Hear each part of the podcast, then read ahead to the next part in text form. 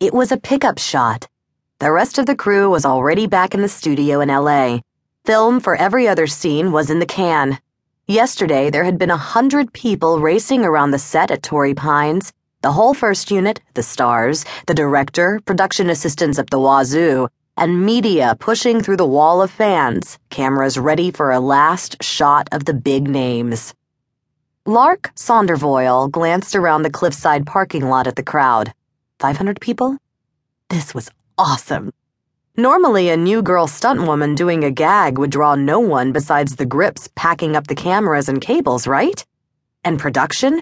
Those guys were sweating bullets, panicked about the crowd getting in the shot, tripping over the cordon and suing the studio, or one camera happy tourist with a flash ruining the scene or spooking her in the middle of her first big gag worried that they'd have to do another take and throw everything one more day behind schedule. The electronic press kit had gone only to the media outlets to get them to come to the press conference afterward. She'd never dreamed the shot would draw a crowd like this, even with the footage of Greg Gaige doing the move. And the teaser. The great Greg Gaige is dead, but his sensational gymnastic move lives. No stuntman has ever duplicated Gaige's artistry, but a spectacular new stunt woman has burst on the scene. Lark Sondervoyle will do what they said no woman could the Gaige move. Lark had read it in the San Diego Union Tribune and the La Jolla Light, and the words were set in her memory like hard metal type. 19 year old Lark Sondervoyle has recaptured the elusive move that made Gaige the best stunt double of his time. But not even Gaige, once an Olympic hopeful, ever attempted the move at a wild spot like Gliderport. Lark Sondervoyle will perform the spectacular spiral flip move and come to a stop at the edge of the bluff nearly 400 feet above the beach. Even he. Well, She'd set them straight about that at the press conference after she wowed them with the move and the high fall gag that followed it. The teaser ran on every TV station, in all the papers.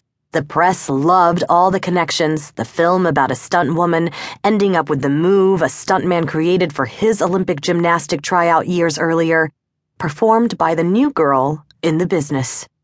Now the set was mobbed it was all security could do to keep the crowds behind the ropes. Half of San Diego was here, with deck chairs, coolers, kids, and dogs, calling to friends, tossing balls, kicking up dirt, and gunning motorcycle and pickup engines. Whiffs of sweat and suntan lotion, garlic from the catering truck, and exhaust fumes cut the air. The production assistants were going crazy trying to keep enough quiet to shoot. Christ, they'd done 12 takes on scene 484. The Gaige move in 485 was next. But the whole schedule was so far behind it'd be a miracle if they got to 485 and 486, the high fall, before the sun went down. Still, that wasn't her worry. She couldn't let this extraneous stuff spook her, not when she was going to do back to back the most important gags of her life. She concentrated on her body noting the hot Southern California sun on her skin, the sharp afternoon wind scraping off the heat, snapping her hair in her face.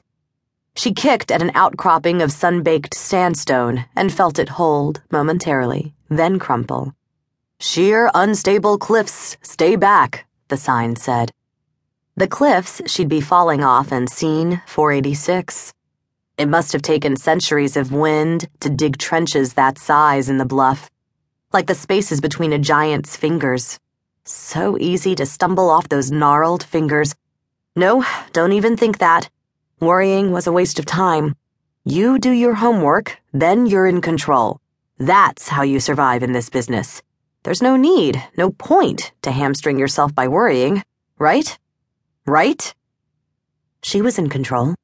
She'd routined both gags, She'd gone over the plans again and again, looking for flaws that weren't there.